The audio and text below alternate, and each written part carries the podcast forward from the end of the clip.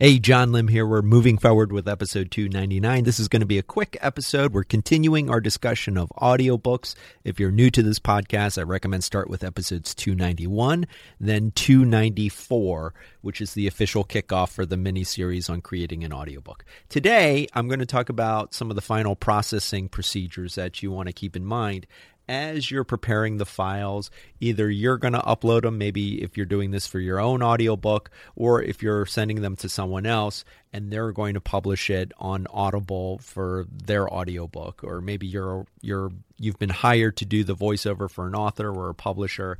So uh, let's talk about this, especially if um, you're not working with a professional studio or uh, a publisher that has access to a professional studio. If you're doing a lot of this yourself, or if the author is doing this themselves, you want to really make it as easy as possible. So, a couple of things I'm going to go over uh, as we've covered on prior episodes. Do a check on the content. I think it's important for both you and the author or the publisher, as may be the case, to go over the sound files. Make sure that it matches with the text. Make sure that the pacing is good. Do a check on the quality. Do you have sound effect uh, artifacts that you need to remove, such as breaths, background noise, white noise, sound chips, those types of things? You want to make sure that the sound files are clean and that the only thing that's coming through are is either your voice or, if applicable, music or sound effects. I talked about using Audacity on 297, so I direct you to that episode. Do use the plugins, the RMS normalization, and the ACX check to do a check on whether or not the file will be compliant with Audible.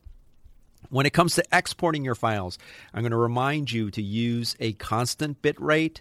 The quality of the file should be 192 kilobytes per second or higher, and then for channel mode, force it to mono. We actually ran into an I- issue with this, Angelo and I, when uh, I had actually exported the files, I think to stereo or something like that, or I think the bit rate wasn't quite high enough, and so the uh, Audible wouldn't even let uh, let him upload the files. So it'll let it'll let you know if the files are not compliant with the export uh, specs. One thing, and this also caught us off guard, is that you need a consistent silent gap at the beginning and end of every file. And I believe it needs to be between half to one second of just pure silence. And all I did was I created a blank sound file and that was uh, I believe half a second long, and I just put it at the beginning and end of every sound file. So we ran into an issue with that because we had sound we had blank gaps that were inconsistent length, and this is all on the Audible uh, requirements page, and I'll have that linked in the write up.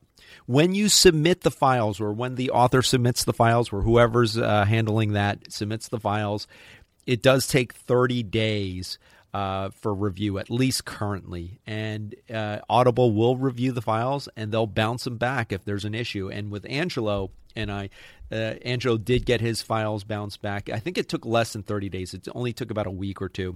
And the issue that we ran into one was not having the consistent gap at the beginning and end of each file. And the other was that I actually missed the technical requirement where the narrator has to be credited at the beginning. Again, this is all on Audible's checklist, so I direct you there. I'm not going to go through the entire uh, checklist today. Um, we I redid the files Angelo submitted it, and then it only took a few days. So, fortunately, it did not take the full 30 days. Audible is particularly busy right now, at least according to when we submitted the files.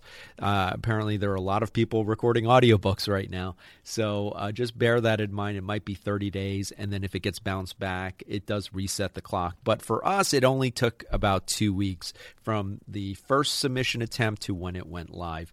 If you want to read Angelo's audiobook, I Am a Professional, or listen to Angelo's audiobook, I Am a Professional Metalhead, narrated by yours truly, there's a link to an Audible trial and you can get the audiobook for free. It's an affiliate link. Or if you're already an Audible member, consider that as your next title.